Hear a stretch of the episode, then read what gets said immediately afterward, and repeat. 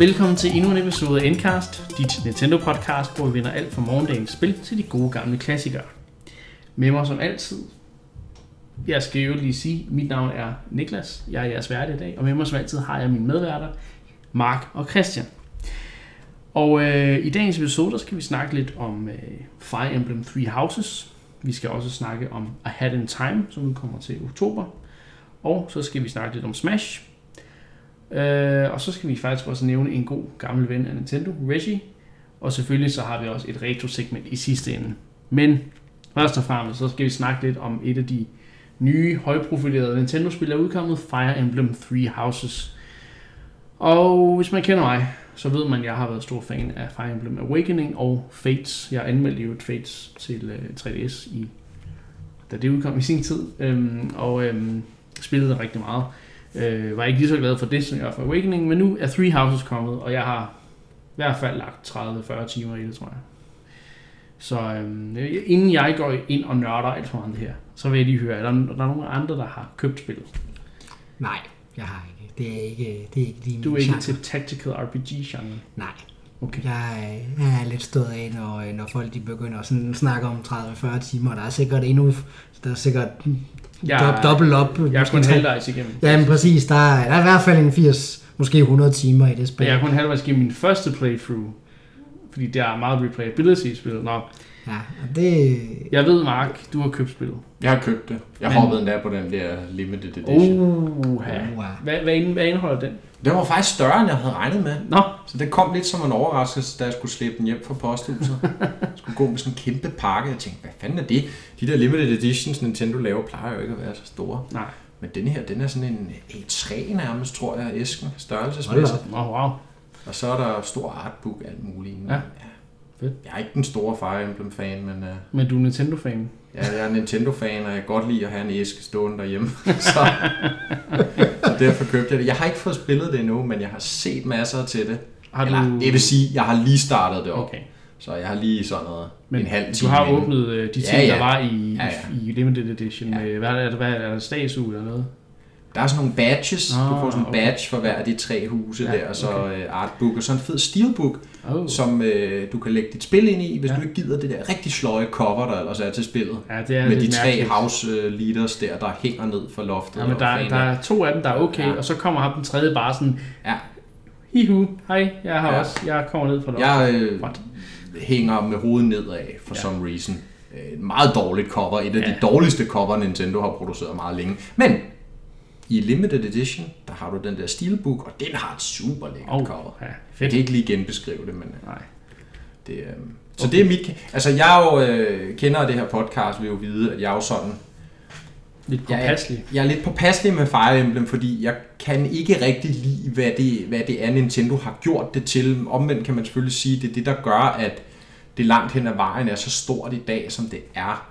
Øh, men jeg synes, det er lidt ufine du taler jo selvfølgelig om, om de, den her waifu-faktor. Ja, den her seksualisering, kan vi Ja. jo kalde det, Ja. af Fire Emblem-serien, som jo starter med Awakening især. Ja. At man virkelig begynder at dyrke det her med, at man tager en waifu eller en husbando, eller hvad pokker det hedder. Ja, Øhm, og så er det ligesom det, der er øh, hovedattraktionen, eller hvad man skal sige. Ja, det- det er jo sådan det er jo ikke, fordi dating. det ikke må være der. Jeg synes bare, der er nogle steder, hvor de pladerer Ja. lidt til laveste fællesnævner. Det er jo sådan i lidt stedet for sim, at bruge det. Fordi jeg synes egentlig, som mekanik, er det ret interessant. Ja. Det her med, at figurer kan forelske sig med hinanden, og det kan måske højne deres øh, egenskab på øh, slagmarken og sådan noget. De beskytter hinanden og sådan noget. Det indgår jo som en del i gameplayet. interessante er jo, at Three Houses jo faktisk, vil jeg, vil jeg våge påstå, i forhold til Awakening og Fates, at de jo faktisk går lidt tilbage på den ting. Fordi at du øh, som din, med din hovedperson kan, hvad kan man sige, gå efter at få øh, support rang S med øh, en anden øh, hvad hedder det, karakter i spillet. Men du kan ikke som sådan pare folk på kryds og tværs og sige, nu, kan, nu skal I være et par, og I skal have et barn og sådan noget ting. Det, det gør de ikke på samme måde, så de går faktisk gået lidt, rullet lidt ja. Tilbage på det punkt. Men det var også det, jeg skulle til at sige, at, at jeg er faktisk blevet positivt overrasket, også i forhold til, nu har jeg jo spillet øh, spillet det her Heroes på mobiltelefonerne, ja. og der er det været rigtig slemt, synes jeg. Fuld on. også med de her, øh, jeg har lyst til at kalde dem bikini-DLC'er ja. og julenisse-kostymer, og jeg ved ikke, hvor meget kostyme der er over det. off the deep end Ja. med, med den Og slags. der kan man sige, okay, der er måske noget der med det japanske marked, og hvordan tingene er der, og Ja. ja. så har man så importeret det til Vesten. Der synes jeg helt klart, Free Houses er meget mere sobert. Ja. Øh, Så, så igen, fred være med det. Det er ikke fordi, at, øh, at, at jeg skal at jeg skal, hvad kan man sige, øh, smide spillet i skraldespanden på den baggrund. Jeg, jeg læste en interessant artikel, jeg kan ikke huske, hvem der jeg tror det måske var på, på Kotaku, jeg, jeg læste den, men der er nogen, der sagde, at øh, Fire Emblem Three Houses er en perfekt, hvad kan man sige, forening af de to sider af Fire Emblem fans, ja. Ja. der er. Der er dem, der kom med Awakening, som er meget inde i det her romancing og dating sim halløj. Og så er der selvfølgelig også dem, der har været med fra starten af, der er med til det her hardcore Mm. tactical RPG gameplay. Og det er jo intakt, kan man sige. Ja, ja, hvor, hvor hvis, hvis din karakter dør, så, øh, altså hvis, eller hvis dine, dine medkompaner dør, så, så dør de permanent. Ja. Men det kan jo selvfølgelig slå fra, også i det nye, hvis du, det er det, du vil. Men, øh, men man kan sige, der, det er the best of both worlds, også i den forstand, at de ikke er gået Ja. lige så meget ind i det her med, med waifus og Altså det, jeg synes, der er rigtig spændende ved Three Houses, øh, det er jo det her med i virkeligheden, hvor meget en, en nyskabelse det er for serien. Altså det snakker man jo rigtig meget om, både her, vi har allerede nogle tidlige salgstal, der ser, at det sælger meget bedre, Ja. markant bedre end tidligere Fire Emblem-spil. Ja, det gør det. Øh, er det på grund af det her skole-univers-struktur, man, har, øh, man har trukket ned over? Jeg Som tror jo, faktisk minder lidt om Harry Potter for rigtig mange. Ja, og jeg skulle til at sige, at jeg har en personlig teori, der hedder, at Nintendo har haft et rigtig godt øje til Persona-spillene. Det må man også sige, Og især det nyeste Persona, har, ja, med aktiviteter og så videre. ja. ja. hvor at, at man, og- og det har jo solgt rigtig godt. Ja. Og Nintendo har kigget på det og også har sagt, der er noget her, der vil passe rigtig godt ind i Ja. ja. Fire Emblem-universet også, og så adopteret den struktur. Det tror jeg, Ja. det, det er min personlige teori i hvert fald, at de har skelet lidt til det. Og, og må man bare sige, rigtig godt set, ja. fordi det lader til at være en kæmpe øh, forfriskning Ja. øh, i, for spillet, øh, og også kan man sige en god afveksling imellem de her. Det jeg kan huske fra nogle af de tidligere spil er også meget, at det godt blive lidt tungt hele tiden, bare med kamp på kamp Ja. ja. på kamp. Præcis. Hvor at i Three Houses har du en bedre opdeling Ja. øh, med, at du også render rundt på skolen og laver nogle aktiviteter Ja. der. Jeg, jeg spiller jo rigtig mange af de her tactical RPG-spil. Øh, Jeg har spillet meget Shining Force tilbage på Sega. Jeg har spillet faktisk ikke så meget erfaring på, på Nintendo-maskiner, men jeg, altså, jeg har også spillet meget øh, nogle af de her lidt mere ukendte nogen, som øh, nu har jeg selvfølgelig glemt navnet, men, men der er rigtig mange af dem, hvor det netop ligesom er i de gamle Fire Emblem-spil. Det er kun kamp på kamp på kamp. Måske er der noget øh, snak imellem kampene, øh, men du kan ikke rigtig gøre noget. Du kan ikke få den afveksling, som du kan blandt andet i, i Shining Force eller Final Fantasy Tactics, hvor du kan gå hen og øh, bruge noget tid på at løbe rundt i en by og købe udstyr og sådan nogle ting. Det har de jo så gået rigtig meget ind i med, øh, med Three Houses. Også mere end de endda havde i Awakening og, og Fates. Så, så det synes jeg bare er super fedt. Og jeg har altså brugt rigtig mange øh, timer på bare at rende rundt på den der skole og klare sidequests og øhm, sådan tænke over, okay, nu øh, har jeg nogle elever, der har lav motivation. Øh, Jeg skal lige huske at tage dem med til, at, til fællesspisning til frokost, sådan, så de lige kan få boostet motivation og sådan nogle ting. Ja, men jeg, jeg siger det som om, jeg er betænksom, men det handler om, at jeg skal, de skal være motiveret, så de kan lære at blive bedre soldater. Det er det, det handler om, sådan, så jeg kan mens han få, slår i bordet. ja, så jeg kan få en Du effektiv... kører ikke bare en, en, en benhård sortering, der A og B sortering, og gider kun A Ej, for fordi og du- B'erne, de skal bare ud. Du skal helst... Altså, du har jo lige præcis nok i din, din, dit starthold til at have et fuldt team. Og så er der nogle kampe, hvor du kan have mere end det, men, men øh, du kan ikke rigtig, du kan ikke rigtig, det kan ikke betale sig at skære nogen fra, fordi så har du en, en, en ulempe. Så, så det, det handler om, at alle skal...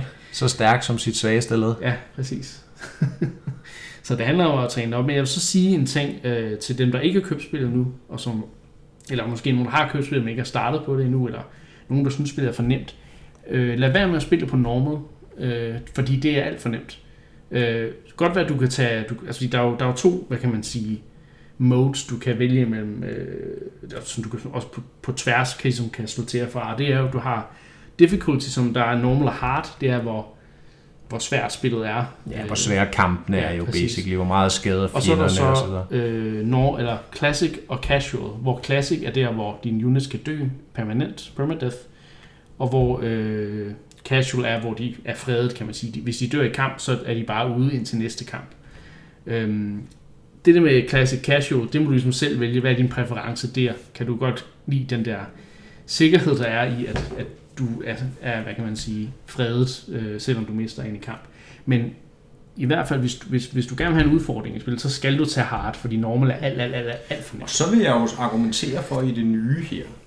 Der kunne man altså, der, der, der, der vil, altså jeg valgte, hvad hedder den, Classic. Ja. Fordi, både fordi man kan sige, dels der, man skal ikke underkende den spændingsfaktor, der Nej. Ligger i, at dine units kan dø permanent. Altså der er en grund til, at den me- mekanik findes. Ja. Det er for at, at skabe en, en, en følelse af panik, Ja. hvis, hvis du lige pludselig står i en situation, hvor du risikerer at miste nogle af dine yndlingsfigurer. Øhm, og og det er en vigtig del af oplevelsen, som jeg ser det. I de gamle spil, der kunne jeg ligesom dig, Niklas, måske godt finde på at slå den fra, fordi Nå ja, men det var alligevel for nederen, hvis man så rent faktisk mistede den. Men i Three Houses har de jo den her mekanik oveni, hvor du ligesom kan spole tiden tilbage. Ja, det er rigtigt. Så du får ligesom, øh, jeg tror det er op til et par stykker, Jeg ikke? tror, du har to chancer. Af det, Ja. ja. så per kamp, Ja. ja. hvor at du så rent faktisk, hvis du får lavet et eller andet træk, eller fjenden bare slår en, et usandsynligt heldigt angreb, øh, super crit eller Ja. andet, eller et par gange i træk, og dræber din yndlingsperson, så kan du så lige sige, ah, vi spoler lige tiden tilbage, og så gemmer vi ham lige. Ikke? Og det kan du så kun gøre x antal gange, så du får stadig, man kan sige, du får stadig det der sikkerhedsnet, men du har samtidig stadig den her spænding omkring, mister jeg nu rent faktisk min yndlingsperson? Ja.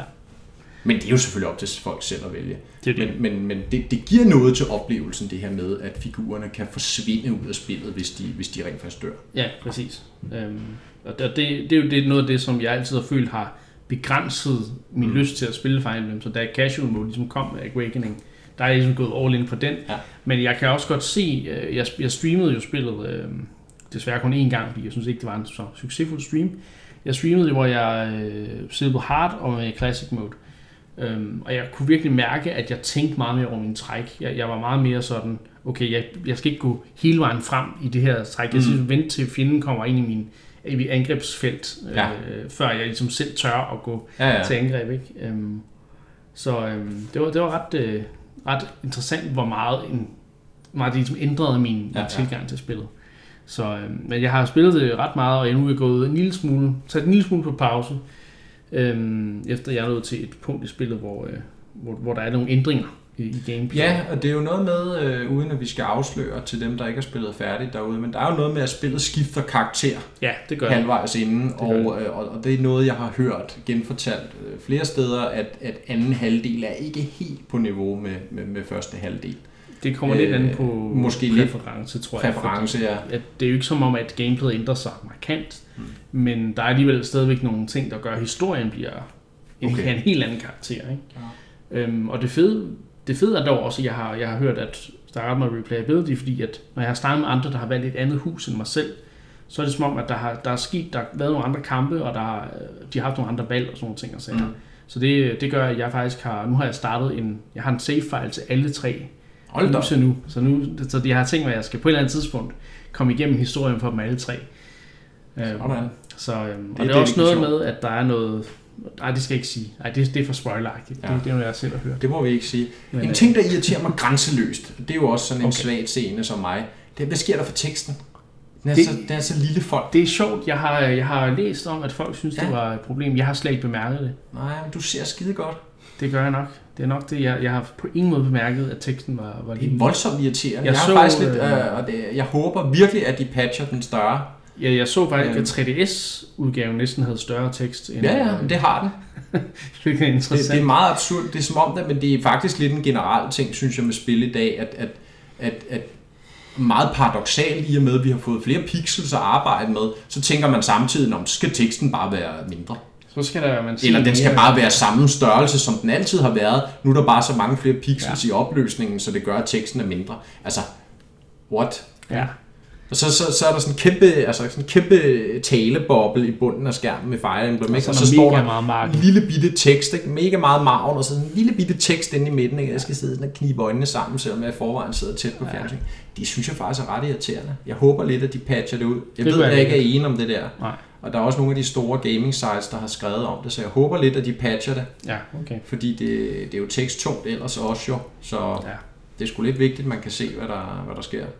Men i hvert fald, jeg, jeg er ret positiv over for spillet. Det er faktisk meget bedre, end jeg havde regnet Det er med. en, og, og det er en, en, en større, i virkeligheden, end hvad jeg havde forventet, en større nyfortolkning også Ja. igen, eller hvad kan man sige, øh, ja, ja, nyfortolkning af Fire Emblem Ja, i forhold til, til, hvad jeg havde troet, det ville være. Altså, jeg havde troet, det bare var ligesom Awakening, bare større Ja. og flottere. Og det lader jo til, at det øh, giver Pote endnu en gang, at de tager en af deres øh, main core franchises og ryster formularen en Ja. god del. Det må man sige. Øh, hvor meget de så end har hentet fra Persona og det lige, det er underordnet her. Det, det er jo fint at, Øh, de har gjort det på en rigtig god måde. at, at tage noget inspiration, hvis det kan, hvis det kan, hvad kan man sige, revolutionere øh, genren. Ikke? Så, øh, Men øhm, så det er super spændende at få endnu en, en, et, et så godt spil Ja. i Switch line må man sige. Og jeg, jeg, var jo, jeg havde jo næsten forventet, at det blev annonceret, at de, når det hed Three Houses, så ville det være ligesom Fates, hvor det kom i Nå, tre ja, tre. forskellige udgaver, Ja, hvor man skulle købe separat og sådan ting. Men nej, nej, de har faktisk sagt, det hele, hele spillet ligger i, i et spil, så det er ja. Ja. fedt. Men øhm, nok om Fire Emblem. Øh, det er der garanteret, der er garanteret masser derude, der sidder, sidder og spiller det og så videre, det er jo ja. Ja. fedt. Men vi skal snakke om et dansk spil, der øh, nu kommer til øh, langt om længe, og man ved ikke, om man skal sige det på den måde, men Og det synes jeg godt, man kan Ja. sige. det er den spil, der hedder A Hat in Time, som i sin tid blev kickstartet øh, ja. til, hvad, hvad er det spil, der skulle udkomme på, jeg tror faktisk, var der ikke en Wii-udgave? Jo, jo. Der Jo, jo, var jo. øh, Det er, tankerne det er lang, lang, lang, lang tid siden, jo. Og det interessante med den her Kickstarter var, at var det, jeg tror det var 30.000 dollars. Ja, Øh, dem fik de i løbet af 24 timer, eller i hvert fald under 24 timer. men var det ikke noget med, de var ved, der var lige ved, at de ikke nåede deres mark? Nej, nej, nej, nej. Det var okay. en af de der få Kickstarter, Nå. hvor det bare var... Øh, men det var jo, så vidt jeg husker, var det den første, der slog sig op på en, en, en hvad kan man sige, en relancering af collectathon-genren.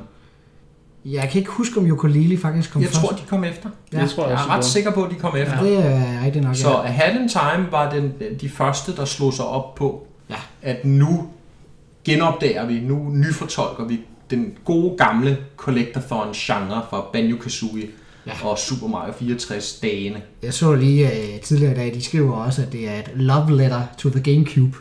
Øh, Ja, I form af, ja, det fornemmer jeg, det er jo så i form af grafikken, at, at der prøver de at have sådan, lidt at have den samme grafik, som, som man så i en del, hvad hedder det, collector foran spil, man så tilbage i Gamecube-tiden. Altså, der, der er noget vibe af noget Super Mario Sunshine og lidt Wind Waker.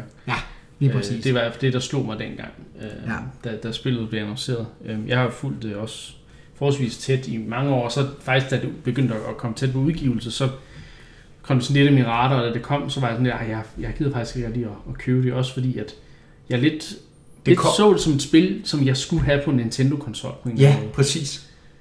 Og nu kommer det så endelig den 18. oktober til, øh, til Switch. Jo, hvis jeg lige må blive ved det, du sagde før. Ja. Ved du, hvad der også var øh, hemmeskoen for mig i hvert fald? Nej. Det udkom 14 dage før Super Mario Odyssey. Nå, ja, det skulle da Det rigtigt. rigtigt, ja. Det kan jeg huske nemlig, at Ja. Ja. det er dårlig timing, Ja. ja. venner, det der. Fordi, jo jo, I når lige at komme ud inden, men selvom I er et pissegodt spil, så kommer Super Mario Odyssey med al sandsynlighed lige om lidt, og bare blæser jer af banen, og tager al opmærksomheden. Ja. Øh, fordi det formentlig vil være større, flottere og bedre, hvilket det jo også var. Ja. Øhm, Men, men det sjove er så også, at de lidt kommer ind i samme problem nu, ikke? Fordi nu er det i oktober måned, en uge eller sådan noget, måske to uger før Luigi's Mansion 3 udkommer. Ja. Og øh, Wind, eller ikke Wind Waker, Link's Awakening er også lige udkommet. ja, det er tæt pakket. Men, men igen, det kan jo være, at der er nogen, der lige har brug for et spil at spille op til, øh, Men, til øh, Luigi's Mansion 3. men det, jeg synes, der er det interessante, som jo... Fordi jeg er helt enig, jeg kan godt huske, at vi havde snakken omkring, at, øh, at det var dårlig timing. Men hvad der jo så var ret så interessant, det var, at øh, det år, jeg tror faktisk også hvert år, der laver Steam sådan en... øh, De spørger alle deres brugere og siger, stem på det spil, I synes, der var det bedste. Og der er øh, meget overraskende, eller øh, synes jeg i hvert fald, der fik øh, A Hat in Time faktisk tredjepladsen Nå, øh, over øh, hvad hedder det, de bedste, øh, vurderet spil af, af brugerne okay. på Steam. Øh, fordi det, det var nemlig sådan en nyhed, der, øh, der, der blev delt ret meget i, i den danske branche, at øh, nu var der kommet et spil, som, øh, som havde klaret sig godt. Jo, jo, men forstå mig ret, det er jo ikke fordi, at jeg siger, at det har klaret sig dårligt. Nej, nej. Men det har det jo ikke, det har klaret sig godt, og det er jo Ja. ja. super fedt, og vi kan jo være glade på vores danske kammeraters vegne, jo ikke? Ja. Øh, Jonas, der er sådan er hovedmanden bag spillet, han fortalte for et par måneder siden, at nu var de oppe og have solgt over en million eksemplarer. Mm. Det tror jeg så, hvis snakker på tværs af alle platforme. Så, Ja, det må det være. ja. Men Men det er jo sjovt, som du siger, Niklas. Det er jo virkelig et spil igen, fordi det er en genre, der i den grad blev opfundet, eller havde sin, sin storhedstid på Nintendo 64, på en Nintendo-maskine. Ja. Øh, og det er jo virkelig også sådan et spil, som, som jeg vil spille på en Nintendo-konsol. Der er bare et eller andet ved den type spil, som... Altså, det er åndssvagt at sige, men er bedre, når det, når det er på en Nintendo-maskine. Det hører ligesom hjemme der på en eller anden ja. åndssvag måde. Det må man bare konstatere. Mm. Så endelig kommer det. Det har taget lang tid, og de har jo haft oprindeligt i forhold til Kickstarteren planlagt en Wii U-version. Den gik så i vasken, da man fandt ud af, at Wii U'en ikke var særlig populær, og den var måske også lidt for svær at udvikle til alt Jeg tror, jeg, og så kommer Switchen Og så kommer Switchen, ikke? Og så, husker spillet. der er jo mange Kickstarter, der har lavet den manøvre, hvor de havde annonceret en Wii U-version, så kommer Switchen lige pludselig midt i det hele, og så konverterer man så den Wii U-udgave, man havde tænkt sig at lave, til en Switch-version i stedet. var det ikke også sådan Øh. for Bloodstained, vi snakkede om i sidste Jo, episode? præcis. Ja. Og, og sådan har det nemlig været for mange af Kickstarterne. Men nu kommer det så, og hvad, hvad ved vi om det? Er der nogen af jer, der har spillet det? Øh, ikke andet end... Du har en anekdote. Jeg har en fin anekdote, ja. Som, på banen. Du har spillet det en gang i tidernes morgen, hørte jeg. ja, det er nemlig korrekt. Øh, Jeg har en, øh, en kammerat, der hedder Gustav, også kendt som Vixo, tror jeg nok, eller også er det Link the Wind Waker Jeg tror, det er Link the Window Waker, Ja. på øh, Som, øh, han laver også spil. Endclub. Øh, og øh, en gang så var jeg oppe og besøge ham oppe i, oppe i Aalborg, og øh, han, vi havde siddet og spillet lidt og hygget, og jeg tror også, han havde vist mig deres spil, de arbejdede på dengang.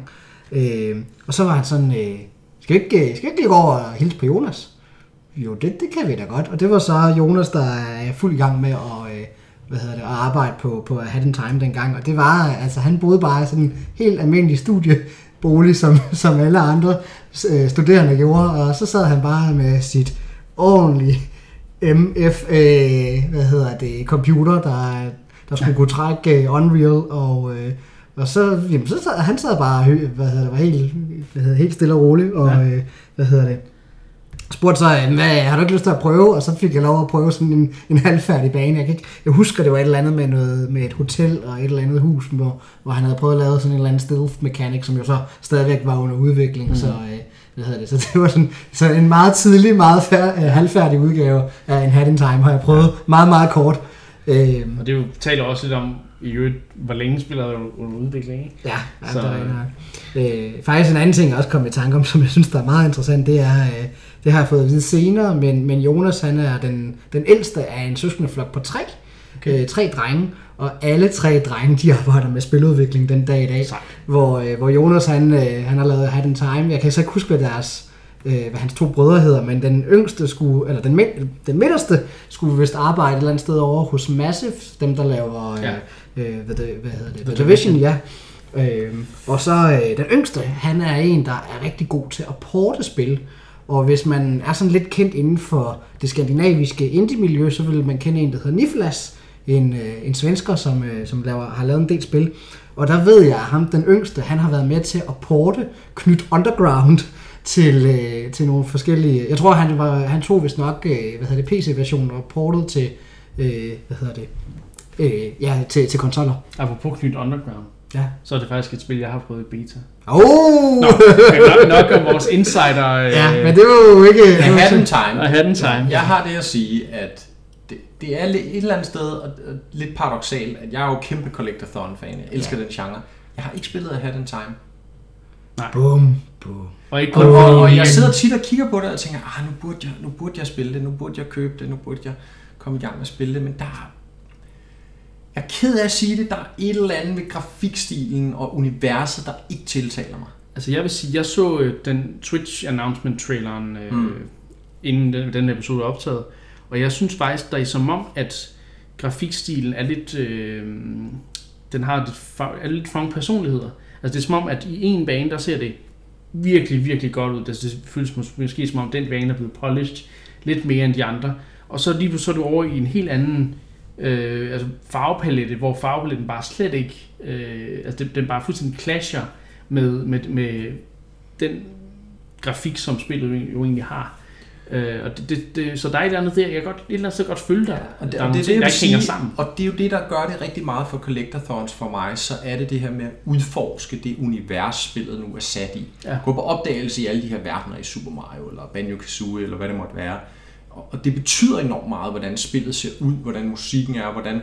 Altså, det, det, det, det er en faktor, der, der jeg, jeg vægter rigtig højt, og der sidder den ikke lige i skabet for mig med at have den time. Men lad os nu se, om jeg ikke bliver overbevist på et tidspunkt. Fordi ellers, nu har jeg set en del streams af det, jeg har også set øh, speedruns af det, lader det jo altså til at være rigtig kompetent. Lavet, altså super godt lavet, super fedt øh, gameplay, godt game feel. Øh, man har virkelig ramt den her øh, stil fra de tidlige, øh, jeg igen nævnt mange gange, Banjo-Kazooie, Super Mario. Øh, så, så super godt håndværk. Øh, En ting, jeg synes, vi også måske skal nævne, som mere er en PR-ting omkring spillet. Der var lidt en kontrovers, øh, da spillet, jeg kan ikke huske, hvornår det var i dets udvikling, det har sikkert været tæt på release, men øh, det kom frem på et tidspunkt, at øh, de havde brugt øh, en gut, der på YouTube går, går under navnet Jontron, som voice actor til spillet. Og på et tidspunkt kommer han ud i nogle uheldige udtalelser omkring nogle meget øh, højredrejede meninger og ting og sager, og øh, det gør simpelthen, at der er mange, der begynder at, at boykotte ham. Ja, fordi på det her tidspunkt, der er John Tron også med som stemmeskuespiller i andre spil. Ja, og han er jo også, jeg tror, var, det ikke, var han med i, Game Grumps på et tidspunkt måske? Det ved jeg ikke. I hvert fald begynder han at, at han har i hvert fald lavet voice acting til rigtig mange spil, og så begynder han at lave de her meget, meget øh, kontroversielle udtalelser og ting og sager, og folk synes, det, han virker ikke som en særlig flink gut, og de vil egentlig ikke have noget med ham at gøre. Øh, og det er der rigtig mange spil. Jeg tror, det var Yooka-Laylee, der faktisk ja. fjerner ham. En anden jo, anden under collectathon. udvikling på samme tid jo. Ja, han må have en eller anden connection til de der collector øh, Men, men de, de vælger simpelthen at sige, jamen vi tager hans... Vi stopper samarbejdet med ham, vi tager hans øh, stemmeskuespil ud af fjerner ham fra credits øh, og så videre. Men sjov nok så, at den Time vælger faktisk at beholde ham. Øh, hvilket der er en masse fans, der så bliver vrede over. Øhm, og der, der er det jo sådan lidt et, et spørgsmål om, altså... Øh, det er interessant at se, hvordan der er forskellige udviklere, der ligesom håndterer det her, men jeg synes bare, det er vigtigt at have med i bagagen, hvis det her det er en ting, man går op i, at man skal huske lige at holde øje med, med de her ting, fordi der har altså været en kontrovers omkring spillet. Det er jo noget, der i øvrigt er meget op at vinde i de her, øh, man har lyst til at sige MeToo-dage, men de her Ja. dage, hvor vi, hvor vi altså, kigger helt anderledes på krænkelser, øh, Og end, end man har gjort tidligere. Ikke? Og apropos Fire Emblem, så har det, Nintendo til at sige. øh, faktisk, fordi der er ham, der har lagt den oprindelige stemme til Byleth, eller hvad han hedder, som er hovedpersonen i Fire Emblem, den mandlige hovedperson i hvert fald. Øh, ikke fordi han siger ret meget jo, men, men det er ligesom ham, der har lagt stemmer til, til den karakter. Øh, og den person har så, jeg er ikke sikker på, om han er blevet dømt i hvert men han har i hvert fald været ude i noget, øh, noget seksuel krænkelse af nogle andre mennesker.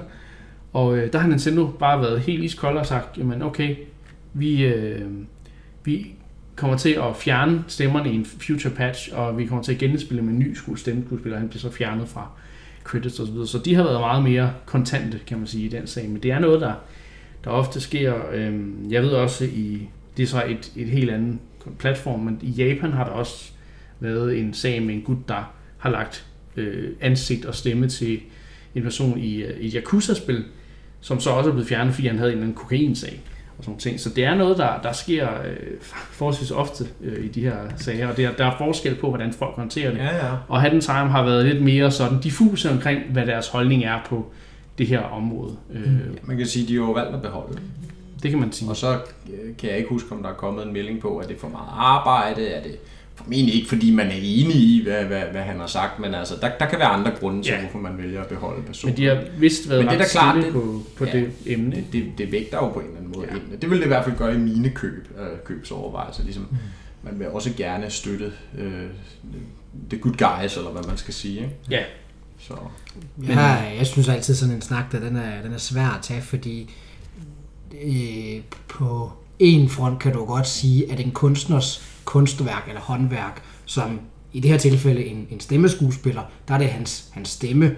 Hvis, hvis de replikker, han siger i spillet, ikke er højreorienteret, så er det jo, hvad skal man sige, et, et færdigt produkt eller færdigt mm. håndværk, han ligesom leverer, og så er det det. Hvad han så som privatperson laver, har jo ikke videre effekt på, på, hans, på hans håndværk eller på hans produkt. Så det er det der med, sådan, hvordan connecter man de to.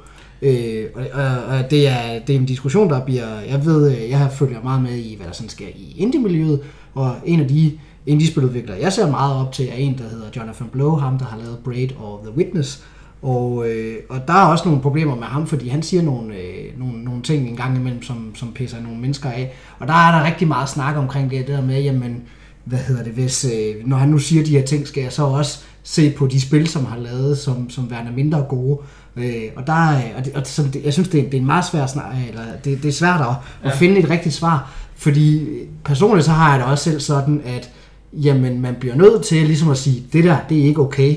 Og den mest eller jeg tænker, en af de gode måder at gøre det på, det er at sige, jamen så fjerner vi dig, fordi den holdning der, du har, har udtalt om, det vil vi ikke, øh, hvad hedder det, det er ikke en, vi er, er enige i, det er ikke en, vi vil kendes ved, så derfor så fjerner vi dig og ophører samarbejdet. Jeg tror også, det handler meget om, at altså for nogen handler det om, at, øh, at det er et spørgsmål om, at du vil støtte den person, hvis du ikke kan lide deres holdninger. Ja. Øh, de får jo nogle nogle, jeg ved ikke om de får royalties, det gør de vel på en eller anden måde. De får nogle penge for at, at være en del af det, og det kan godt være, at, at den støtte, de så vil give, kan man sige, til ja, den person. noget eksponering, ikke? Altså det er jo eksponering er jo altid ja. på en eller anden måde penge værd, jo ikke? Ja. Øh, man kan jo også i forhold til at have den time, hvis vi skal spore os tilbage på det, ja, sige, men altså, hvor meget har den omtale negativ eller ej, altså fordi der, man må heller ikke glemme, der er jo nogen, der også ser positivt på, at de så vælger ja, ja. at beholde ham i spillet og så videre, ikke? Altså lidt fremføre noget af det, som du også siger, Christian, og siger, jamen, det, det, det skal bare være adskilt, de der ting, og det er helt fint, han er med. Ikke? Mm. Øh, så man kan sige, at de har også fået en masse omtale ja. på den her sag, ikke? Og, øh, og ja. Men, øh, men, men altså, summa summarum er jo, altså som jeg ser det i hvert fald, igen, uden at have spillet det, nu må vi se, om det kommer til at ske, når, når Switch-versionen kommer, kompetent collectathon, hvis mm. man er til den slags derude, man har spillet Odyssey, øh, ukulele i de andre der, så tror jeg da ikke, at have den time er et dårligt bud. Nej. Ja, jeg vil bare tilføje, at øh, jeg læste nemlig, at der, det var præcis det, der skete med ukulele i sin tid, at dengang at de nævnte, at nu fjerner vi Jontron, så var der en del af deres øh, Kickstart-backers, der blev sure, fordi øh, så var de sådan, jamen, øh, så vil jeg gerne have mine penge tilbage, fordi, yeah. og, øh, og så var det hele det der med, jamen, kan man få pengene tilbage fra en Kickstarter, man har lavet, og så skabte det nogle problemer. Mm. Øh, så, øh, og, Selvfølgelig er der så, altid ja, det, det, det der, der, er jo, der er jo flere, der er, jo, der er jo nogen på hver del af spektret, eller ja. på alle dele af spektret, som ikke kun er sort og hvid, men som finder sig alle mulige steder. Ikke?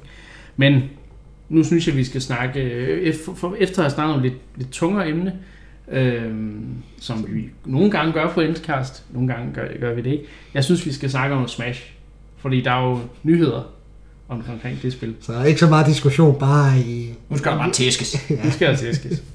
Der er også sket nyt på Smash. Der er jo kommet en ny karakter til spillet, en ny DLC, DLC fighter. Det er jo uh, Hero fra Dragon, Hest, eller Dragon Quest uh, serien, som uh, jo er udkommet, og han er forholdsvis, igen, ordet kontroversiel kommer op, han er forholdsvis kontroversiel karakter i spillet.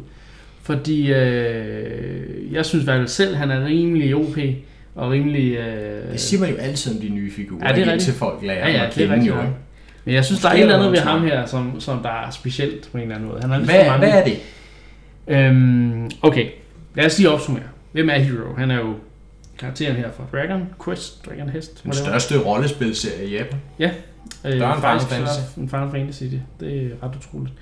Øhm, Man har aldrig sådan rigtig slået igennem på samme niveau nej. jo i Vesten, der har Final Fantasy. Fantasy. Mere, der, har, der har det været mere prominent. Men øh, der, der, han, han er her, han har skins fra forskellige spil i serien. Det er jo altid, det er jo sådan et spil, ligesom Final Fantasy, hvor hovedfiguren ændrer sig fra spil til spil, og historien er helt anderledes, som sådan nogle ting. Øhm, men han øh, er jo så kommet ind, og så har de ligesom skulle tage nogle elementer fra Dragon Quest-spillene, og så lagt ind i den her karakter.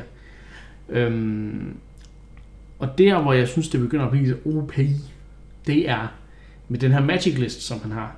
Du øh, kan nemlig trykke ned B, øh, ned B, øh, altså down special, øhm, så får du en lille liste af 4, 5, 6, en liste af nogle nogle random spells fra hans øh, fra spillet op, som han kan øh, vælge imellem. Der er noget healing, der er noget der er faktisk, der er faktisk Han hvad kan, er det? han kan selvdestruere. Han kan faktisk næsten alt, også selvom du har taget items fra. Han kan gøre sig usynlig, han kan gøre sig hurtig, han kan hoppe øh, højt. Det kan Shulk jo også.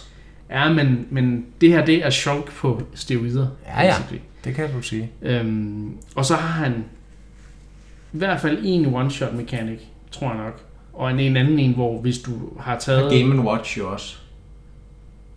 Men Game Watch har et skill shot. Den her, det er en self-destruct. Øh, ikke en self-destruct, men det, det er faktisk en, en, en eksplosion, der fylder i hvert fald 80% af banen, hvis du står i midten. Øhm, og den har ufattelig høj skade. Øh, det er ikke en one-shot som sådan, den der eksplosion der, men den er meget, meget... Altså hvis du bare har taget, jeg tror det er 30-40%, så ryger du ud. Mm. Øhm, og så har han så den her ting, der jeg kan ikke huske, den hedder, den hedder Sizzle. Der er lidt ligesom Game Watch, hvor det ligesom er i skillshot, du skal ramme. Øh, du skal være meget påpasselig med det, og Game Watch der er det så også et RNG øh, Mm. element. Men udover de der ting, som, som er ret frustrerende, så har han også et crit på sine smashes, Mm. som for det første skader sygt mange procent, og selv hvis du har, jeg tror nok, jeg så uh, Zero, som er en ret, øh, ret kendt uh, Smash-spiller, han kunne slå en eller anden ud med øh, 40 procent. Uh, procent. Jo, jo, men det, men det kan du også gøre med Ja, War, Warriors øh, brud for eksempel. Ikke? Og, altså, der er jo de her mechanics i spillet Men- men, allerede.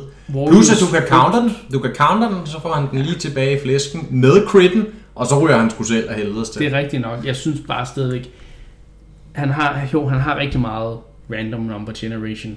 Mm. Alt for meget, synes jeg.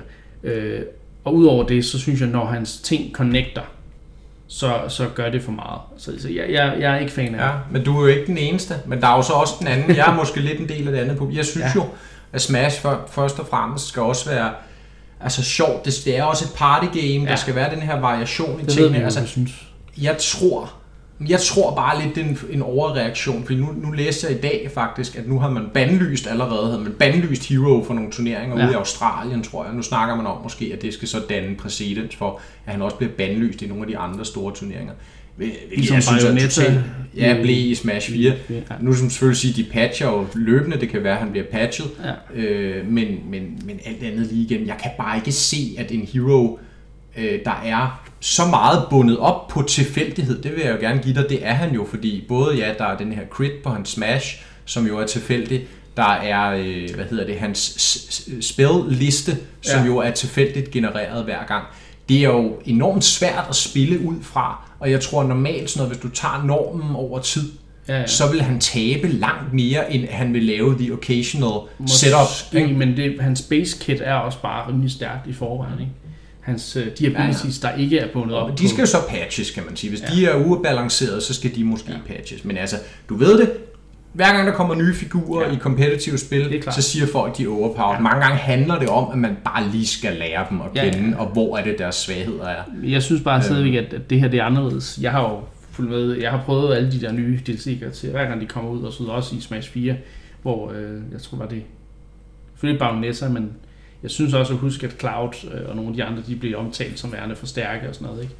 Men i, øh, i Ultimate, der, jeg, jeg, jeg ved ikke, det er bare, altså Joker er også ret stærk, men han er bare på ingen måde lige så stærk som Dragon Hest Hero, eller hvad han hedder. Mm. Øhm, men i hvert fald, jeg, det kan godt være, at øh, det var mig, men øh, jeg har spillet online øh, både på stream og ikke på stream, og jeg blev i hvert fald godt sur på de der Hero-spillere. Det kan også gøre, at jeg bare er... Igen ud fra et, For salty. igen ud fra et partysynspunkt, og det ved jeg godt, det, det er mig, nu er det mig, der sidder og advokerer for det, det plejer jeg jo at gøre. Der synes ja. jeg bare, at han er et rigtig frisk pus, fordi han minder sgu ikke rigtigt om nogle af de andre. Altså, han er virkelig et shake-up i forhold til mange af de andre figurer. Jeg taler også udelukkende for et og, det, kan jeg, det kan jeg godt lide at se i Smash, at de prøver de der Ja, ja. vanvittige mechanics, og det netop gør, at hver figur skal spilles øh, så forskelligt. Jeg tror også, Banjo-Kazooie kommer til at blive fuldstændig whack, når det, når det ja. til at komme. Altså, Ja. det, jeg tror, det, der kommer folk også til at sige, åh, det er så OP, det der. Ja. Band dem for evigt. Og, men altså, ja, jeg synes... Men ellers kan man sige, så er det jo det sædvanlige, Ja. der er den update. Ikke? Der var, jeg var lige inde og få de der nye spirits, så jeg stadig oh, har ja, det øh, rigtigt. the full board af 1392 spirits, eller hvor mange der er efterhånden. Det, og øh, der er dog noget i den mode. jeg synes, der er rigtig, rigtig, rigtig fedt. Og det er turneringerne, ja, som de har tilføjet. Jeg, øh, jeg synes faktisk, det er sjovere, end at spille øh, det der, ja, hvad hedder det normale, øh, ja, bare online kampe. Jeg synes faktisk, det der tournament er meget fedt, og sådan man kunne se, at altså det minder mig jo om Melee, i den gang, hvor vi lavede de store turneringer til, øh, til en Club Live og Ingames Battle og sådan noget. Ikke? Altså, det, det er fucking fedt. Ja. Så, øh, og det har jeg brugt rigtig meget tid på online. Jeg får ikke noget... ja det er jo en ikke noget- gratis update, ikke? Der Ja. behøver man ikke øh, Jeg får ikke nogen point for det, Nej. men øh, jeg synes bare, det er sjovt at gå ind øh, og være med til det. Så Jamen, Det er fedt, og hver gang, jeg var kun lige inde og spille en times tid der, da han kom den anden dag, men altså, jeg bliver forbløffet hver gang over, hvor fremragende det spil er. Men Jeg har bare en dårlig pun til. må vi så høre den dårlige pun. Det er, at vi skal bande Jo Kazooie. ah, okay. Ja. Jeg, jeg forstår den ikke engang. Gør du ikke det? Vi Nej. snakkede om Banjo, Banjo Kazooie. Banjo Kaz... Nej, okay. Moving on. Den var Øh. reklameret som dårlig, så alt for Ja. let. Ja. Øh, nok om Smash. Lad os komme videre. Øh, der er en interessant annoncering der er, til Switch, der er kommet her i starten af måneden. Øhm, nu kan jeg så ikke... Nu siger jeg måneden. I starten af august måned. Det er, at øh, det er fra sci-fi shooter øh, spillet uh, The Outer Worlds, øhm, som er, er udviklet af Obsidian. Det kommer nu til Switch. Hvilket er ret interessant. Øhm, Ja, fordi det trak jo rigtig store overskrifter til E3. Ja, og på de andre konsoller i hvert Ja. Og det er jo, og der, og der skal man lige have baggrundshistorien. Hvorfor? Fordi Obsidian er jo ikke kendt i Nintendo-kredse, de er jo kendt i, kan man sige, mere det traditionelle PC-miljø, hvor de jo i rigtig mange år, øh, way back, har lavet øh, gammeldags computerrollespil, først bundet op på Dungeons and Dragons regler, men senere alle mulige andre også. Øh, og det er jo altså hardcore rollespil, tunge tekstbaserede og terningbaserede øh, rollespil. Øh, skide dygtige til at lave dem. Og nu er de så blevet opkøbt af Microsoft. Øh, De har jo været i gang med at opkøbe en masse øh, spilfirmaer, øh, så de kan få lavet nogle eksklusiver. Blandt andet et af dem, det her Outer Worlds. Og, øh, og det er jo så ikke mere eksklusivt alligevel, end at de så vælger at bringe det til Switch. Og det er jo interessant, også i forhold til det, vi har snakket om med det spirende Ja, forhold mellem øh, Microsoft og Nintendo for eksempel. At, øh, at de vælger at bringe sådan en højprofileret, fordi der var mange, der sagde, da det blev annonceret under E3, det her kunne måske være en Fallout-killer. Sjovt Ja. nok har Obsidian jo tidligere lavet Fallout, og nu sidder de og laver det her Outer Worlds, og produceren hedder Tim Kane, det er ham, der har opfundet Fallout. Ja. Ja. Så The Fallout Killer kan være på vej. Ja, Øh, kæmpe franchise jo, den har de fleste sikkert hørt om. især fordi Øh, Fallout... Postapokalyptisk øh, rollespil. jo, ikke? Soldier 7, nej ikke Soldier. Fallout 76 har jo ikke Nej. været, har ikke haft det så godt, jo. Så det kan jo godt være, at det er et godt tidspunkt, at Outer Worlds kommer. Så det er jo en kæmpe, altså en kæmpe udgivelse, der finder Ja. vej til Switch også. Ja. Øhm, det, må man det er jo interessant. Jeg var ret overrasket. Jeg havde slet ikke set det komme. Altså, Nej. øh, også selvom, altså fordi, det er jo ikke fordi, at, at flotte, øh, sådan, de, der, de der lidt store øh, AAA-spil, der normalt udkommer på andre platforme, det er jo ikke fordi, de aldrig kommer til Switch. Vi har jo både Doom og øh, Wolfenstein fra Bethesda, ikke? Men, Ja, og vi får Witcher, og vi Ja. har fået Dragon's Dogma, Men, vi har fået men jeg mange- havde stadigvæk ikke set den der komme. Men måske også fordi Microsofts øh, øh, involvering har været der, ikke? Mm. Um, så jeg synes bare, det er fedt. Um, jeg er ikke sikker på, at jeg kommer til at spille spillet, fordi jeg er gået lidt død i, i den genre. First person, Fallout, RPG, whatever. Um, men, men altså, det ser interessant ud. Uh, jeg håber bare, at de kan på en eller anden måde uh, ad, ja, adskille sig fra, fra Fallout, sådan så man ikke ja, kommer til at, at ja, at de ikke kommer til at drukne i, i, i den, øh, i det spils omtale, eller hvad man skal sige. Ja. Det, det ligner meget, udover det har det, Ja, ja. Deres, det har lidt mere Borderlands-agtigt udseende, men det er stadigvæk sådan meget Fallout, ikke? Ja. Så Og så udover det foregår i, i sci-fi og ikke på, på en planet, hvor øh, der er blevet fuldstændig havet af ret. ej, det er rigtigt. Der er noget, der er noget planetary travel, traversal, tror jeg nok. Men ja, anyway, jeg ved faktisk ikke nok om spillet til at, Nej. sådan Altså jeg, øh, nu snakkede vi jo i forrige afsnit omkring øh, om Bloodstrained, og hvordan at lige præcis... Bloodstained, ja. sorry, Bloodstrained, øh, hvordan øh, Switch-versionen var, øh, var en lille smule dårligere. Øh, og der er øh, altså et stort open world øh, hvad hedder det, skydespil, det tænker jeg, det kunne godt pege i retning af. Det var sådan et af, et af den slags spil, der bliver lidt svært for, for Switchen at trække øh, Du ordentligt. har jo selv spillet Doom til Switch. Det er korrekt, men, som men forskellen... port. Det er korrekt, men forskellen fra Doom og fra, øh, fra Outer Worlds, det er, at Doom det er- foregår i, i små lukkede rum, eller...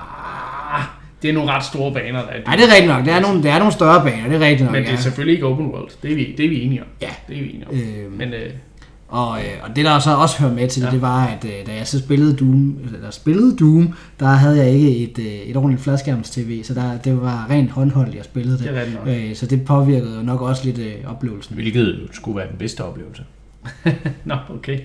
Fedt. Men, øh, men ja, jeg, øh, altså ingen tvivl om, super fedt at se, at, øh, at Nintendo er ved at blive, hvad hedder det, blive accepteret. Der er jo den her øh, gode gamle running joke, som jeg synes er sjov, fordi det et reference til Nintendo 64-spil om, at Nintendo har jo ikke nogen tredjepartsspil, og så et lille billede af Mario Party 3. Det synes jeg er skide sjovt. Øh, men det er jo ved at ændre sig, og det synes jeg jo er... Det synes jeg er fedt at se, at, at der er større udviklere, der begynder at tage Nintendo seriøst og begynder at udkomme med deres spil. Det er jo til- fordi tilbage på Wii, der brændte mange af dem nallerne ved at udgive for mange spil, der ikke rigtig solgt, fordi de blev overskygget af Nintendos egne udgivelser. Ja, Jamen, det, er jo, det var altid det problem, Og det, Nintendo har det var det, der skete med Wii U også, ikke? Altså, at, øh, at, at der var stort set ikke noget. Der var lige i starten, der var nogle tredjeparts ting og så videre, og der, det har taget noget tid for, for Switchen at komme op i gear, men ja. nu er det altså begyndt, som du siger, nu er det begyndt at ske. Nu kommer der altså også store tredjepartsspil til Switchen. Øhm, og det er, øh, hvad hedder det, det er jo mest, det er jo faktisk indie-spillene, der til at starte med, øh, hvad hedder det, skubbede den her tredjeparts ting Det frem. er rigtigt, ja. Og så Og har, selvfølgelig også fordi Nintendo har lavet gode deals med dem, ikke? Men, Ja. men, øh, men det er så sjovt, at de er gået i front, og nu er nogle af de større udviklere så kommet med. mm, Interessant nok så, at EA stadigvæk ikke mener, at Switchen øh, har et, et audience for deres spil, hvilket jeg synes er mærkeligt. Men det må de jo om. Anyway, det var et lille sidespor. ja. Øhm, nu skal vi snakke om et lidt større emne igen. Et lidt tungere emne igen. Det er, ja. det er en tung episode, den her indkast. Ja. Øhm, frem med trillebøren. vores gode gamle ven Reggie. Åh, oh, ja. Ham ja. vi savner. Den åh, er så sgu også tung. Ja. The I hvert fald i Reggie Wii Fit dagene. Ja. Det er rigtigt, ja. Han øhm, har udtalt sig om et forholdsvis betændt emne over i USA. Øhm, der har jo lige været, baggrunden for det er, der har, der har desværre været øh, ikke bare et, men to masseskyderier over i USA i, på en weekend for nogle, noget tid siden, øh, tilbage i august. Øhm, og det, der så sker efterfølgende, det er, at politikerne i USA begynder at synge den gode gamle sang om, at om computer... No, nogle af dem. Nogle af dem i hvert fald. Ikke lige så mange, The som der har crew. været. Men, men Republikanerne, ikke? ja, de, de begynder at, at, at snakke om, at om det er jo nok computerspil, der har noget at gøre med, at de her masseskyder, de kommer til at øh, foregå. Det har ikke noget at gøre med mængden af skydevåben osv. Og det kan man altid diskutere, det er jo en, et stort emne derovre. Øh, men det, der er interessant her, det er jo, at Reddit så går ind og blander sig i den her debat på Twitter, og ligesom siger, facts are facts. Øh, og så kommer han med noget data, der ligesom Han bygger kommer op med om, en at- statistik. ja, Ja. ja. der siger, at hvordan er det nu, at øh, det er noget med øh, Om- om, skydevåben per indbygger i et land, og øh, noget, Omsætningen. meget- omsætning af spil. i de Øh, samme ja, lande. Præcis. Sammenhængen mellem de to ting. Ja. Og Christian har fundet den frem, kan Ja. jeg se. Han siger her, at øh, hvad hedder det, øh, facts er, at øh, hvad hedder det, lande med hvad hedder det, en høj hvad hedder det, indbygger, nej undskyld, høj øh, hvad hedder det, ja, hvad hedder det, indtjening på, på spil, har, øh, har hvad hedder det, færre øh, øh, hvad hedder det, død, dødsfald på grund af skyderier. Så hvad hedder det, Udover... Nej, ja, fortsæt. Udover USA. Ja, udover USA, ja. Udover USA. Hvor, øh, hvor USA, øh, der er det, hvad hedder det, 4% af, af, hvad hedder det, af befolkningen, som ejer 43% af alle våben. Skriver han. Det, det gav ikke nogen mening. Nej, anyway, summa summarum er, Det er at der er, masser, der er masser af lande i verden, som omsætter styrtende summer i computerspilindustrien. Ja. Og de samme lande, der er der sjovt nok ikke nogen masse skyderier. På nær lige USA, hvor der for some reason, selvom det indtjeningsmæssigt ligger blandt alle de andre lande, så er der bare sindssygt mange flere masseskyderier. Ergo, siger Reggie, kan det jo ikke have nogen sammenhæng mellem, hvor meget vi spiller computer, at der er de her tilsvarende flere øh, masseskyderier i USA. Fordi så vil man kunne se på statistikken, at alle de andre lande vil ligge ligesom USA. Ja. Så det må være noget andet, der ligger til grund for. Det siger han så ikke, hvad er. Ah, nej. Men det er jo så der typisk, man vil sige, tilgangen til våben og sådan noget. Ja, ikke? præcis. Øh, Er, er formentlig en forklaring på det.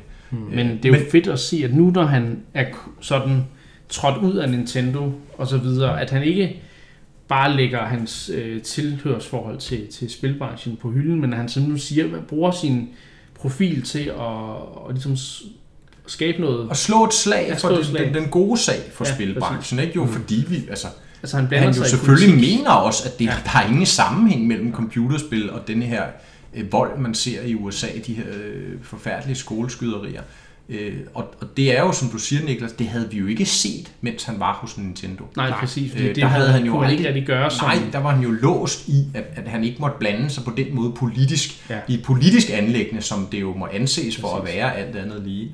Øh, Men det kan han nu, fordi det han kan ikke han øh, har nogen affiliation til... Den fik sagt, straks en masse retweets fra alle mulige øh, prominente figurer, Ja. øh, øh, figurer, personer. Jeg mener også, han... øh, andet steds i- i han, han, branchen. han, han, der også har andre højprofilerede øh, journalister og ting og sager, som han også retweeter ting fra, og så videre, ja. Den samme sammenhæng, så blandt andet Jeff Keighley og så videre, så jeg synes, øh, det, det, det er ret stærkt at se, at vores ja. Gode gamle svinger, han, øh, han stadig svinger en prominent... Og vi øh, troede, at det, vi havde snakket det sidste om Reggie for øh, et par Ja. måneder siden, da han, Ja. øh, da han forlod posten, men nej, nej. Nej, han, han kan sgu endnu. Og det, Så- er- det er også derfor, jeg kommer til at tro, at øh, jeg tror ikke, det er det sidste, vi kommer til at høre fra Richie. Jeg tror, han, øh, han kommer til at udtale sig, hvis der, hvis der er ting, der gør sig gældende omkring Ja, for spilbranchen. søren da.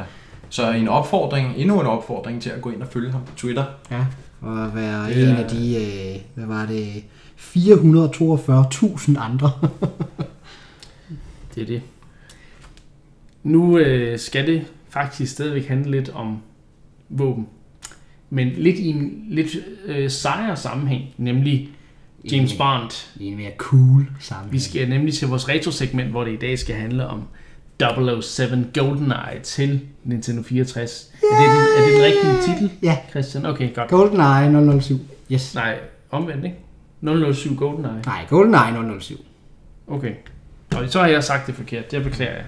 Jeg er jo nødt til at spørge vores øh, Nintendo 64-guru herovre. Øh, Ja. Fordi jeg, Og hvad man ikke kan se, det er, at jeg har rent faktisk en GoldenEye t-shirt på ja, i dag. det er ret sindssygt. Hvad står der på den? Der står Most Deadly, som er den titel, du fik, når du i, øh, i multiplayer-delen havde skudt flest.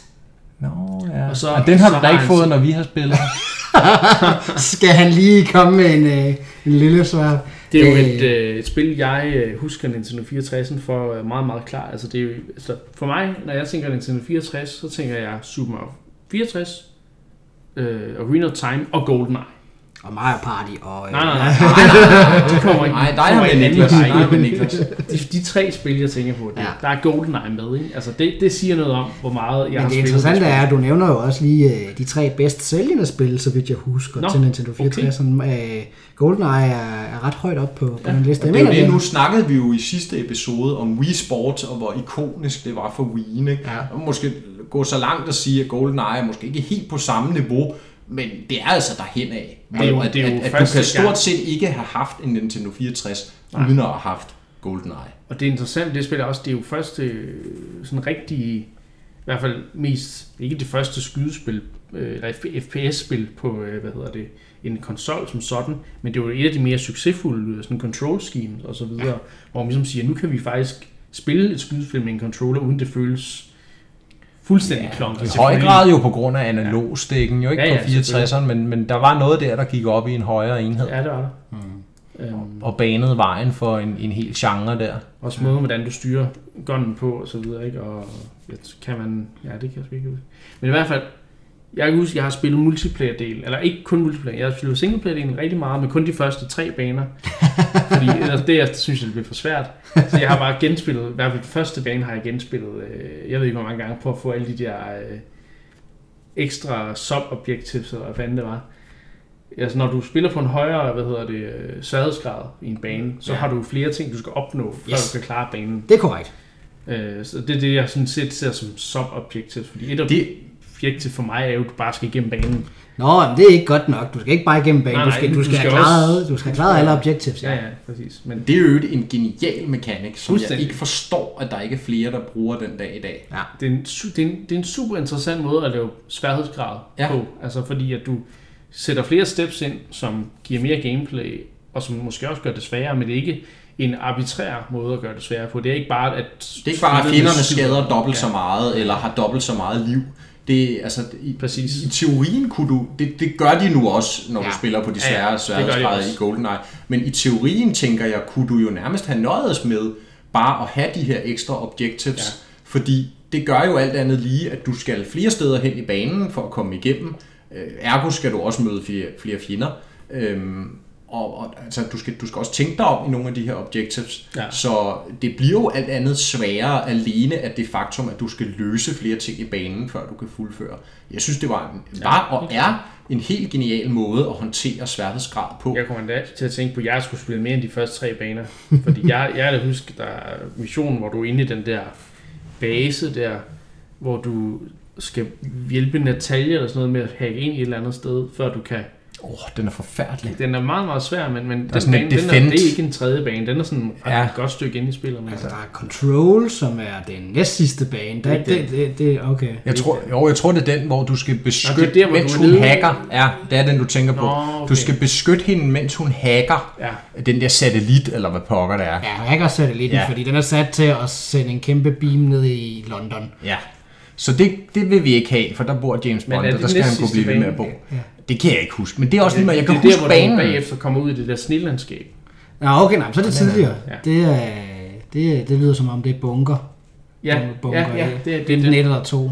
Jeg kan ikke huske alle objekter, men jeg kan huske, der var sådan noget med glasruder og ting og sager, man kunne nakke, og man skulle, man skulle få nogle karakterer ind nogle bestemte steder. Jeg, jeg synes i hvert fald... Men vi kan, vi kan konstatere, at Christian han kan det spil, det sidder på ryggraden. Ja, fuldstændig. Så Det- Christian, fortæl os, hvad er det ved GoldenEye, der er så fantastisk? Ja, Hvor, hvorfor det. er det et epokegørende og absolut definerende spil for Nintendo 64? Jamen, det er først og fremmest, at det er en... Det er, jeg, jeg vil sige free world, det er det jo så ikke helt, men det er, det er en, det er en første persons tredje, øh, eller 3D øh, skyder, eller shooter, øh, hvor, øh, hvor du kan bevæge dig frit omkring. Det, det interessante er jo, at øh, hvad hedder det, dengang at spillet startede med at blive udviklet helt tilbage på Super Nintendo, der var det jo sådan en on-rail, så det var bare, at øh, du bliver placeret her, og så kan du så, bliver du så tvunget igennem nogle baner, og kan så bare skyde folk til højre og venstre. Øh, Ja, der var man, men de var inspireret, læste jeg, af de, af de her øh, lyspistolspil, Ja. Virtua Cop og sådan noget. Ja, Time Crisis for eksempel. Ja, præcis. Øh, det, øh, øh, hvad er det? Er det Tom Hollis, tror Ja. jeg, han hedder chefdesign? Tim. Tim Hollis, ja. Han, øh, han fandt så ud af, at det ville være, det var ikke særlig, det ville ikke holde i længden. Det ville være mere interessant, hvis du kunne gå der, gå frit omkring. Altså, det ville i hvert fald gøre det mere, Du skal lov for det. øh, mere James bond -agtigt. Nej, jeg tror faktisk, det var fordi, at der var også snak om, om det i virkeligheden skulle have været et platformspil. Oh, Og så tror jeg, at det var kombinationen af platformspil og on-rail shooter, at de blev enige om, lad os lave det til et førstepersons 3D-spil. Øh, Så det er det her med, at øh, det er et af de første førstepersons øh, 3D-spil på en konsol, hvor du løber rundt og kan skyde osv. osv. Øh, Det handler også om, at øh, fjenderne er super, eller ikke er super intelligente, men de er intelligente, som i, at hvis du skyder og laver larm, så hører de det og kommer, kommer hen. Og det ved jeg godt klar over, når jeg siger det i dag, så er det sådan, øh, det er jo... Altså, det, er jo standard det, dag. det er standard i dag. Men det var det ikke tilbage i 97, hvor, øh, hvor spillet udkom. Der var det, der var det ret, øh, hvad hedder det, ret nyt. Øh, så jeg vil våge at påstå, det er, det er nogle af årsagerne. Du, du, du mangler det vigtigste i mit hoved. Ja, multiplayeren. der var Multiplayer. det yes. Sige, hvad jeg siger det, ikke? Altså, Fordi alt det andet, det er tech-spec-snak, hvor jeg vil Ja. sige. Det er sådan noget, ja, man har spillet det, og oh, en, Men også fjenderne virker da meget en smarte. fed singleplayer. Ja, ja. Men- Men, Men det, man husker, Men har I så også den fantastiske anekdote omkring øh, multiplayer-delen fra udviklernes øh, synspunkt? Lad os, lad os snakke lidt om multiplayer først, og så kan vi høre din Okay. anekdote.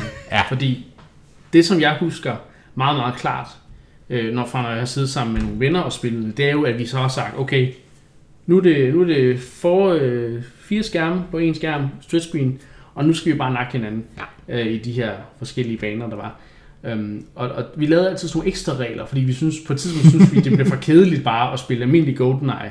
Så det var sådan noget med, at vi havde en, der, var, der, der, der skulle øhm, løbe rundt som en unarmed karakter, Ja. og kun måtte nakke de andre med, med hænderne, Ja. mens de andre så skulle jagte. Øh, og det var mega svært at være, være, være det der target der, øhm, som vi kaldte noget, jeg ikke vil udtale på den her, det her podcast. Fordi det var ikke særlig, det er ikke særlig øh, appropriate for tiden. men men øh, i hvert fald så havde vi øh, en, der, der spillede den her karakter, som der var unarmed, og så, Og det var bare for at gøre det mere interessant, for det er også fordi, vi synes Golden Gun, det var så meget sjovt, men det var ikke sjovt nok. Du ved godt, det er faktisk en game mode i multiplayer-delen, det du lige, næsten lige beskriver der. Nej. Øh, jo, øh, hvad, hvad man? Nej, øh, Jo, jo, det er det, men det var fordi, vi synes Golden Gun var for... Nej, nej, der er, der er en game mode, der hedder et eller andet med flag, hvor at ham, der er den, han render rundt med et flag, og han kan ikke, øh, han kan ikke bruge nogen våben, Men- men, og tje- får så point for, hvor mange sekunder er vedkommende Det var har. ikke det, vi spillede. Nej, nej, men det er en game mode. Ja, ja, men vi... Det, vi Men, men summa summarum, man, man brugte jo i uendelige timer i den mode, og husregler og alle de Ja. forskellige game Man modes. må ikke kigge rundt på hinandens og- skærme. Og, Jo, det må man godt. det kan du jo næsten ikke undgå. Det er bare ekstra fordel, hvis man er god til det. Ja. Øhm, Der har jeg spillet med nogle venner, der har spillet med dem. Du Men, ja, held og lykke, lykke med at enforce det, var jeg ved at sige. Hvad hedder det? Du ghostede mig. Ja.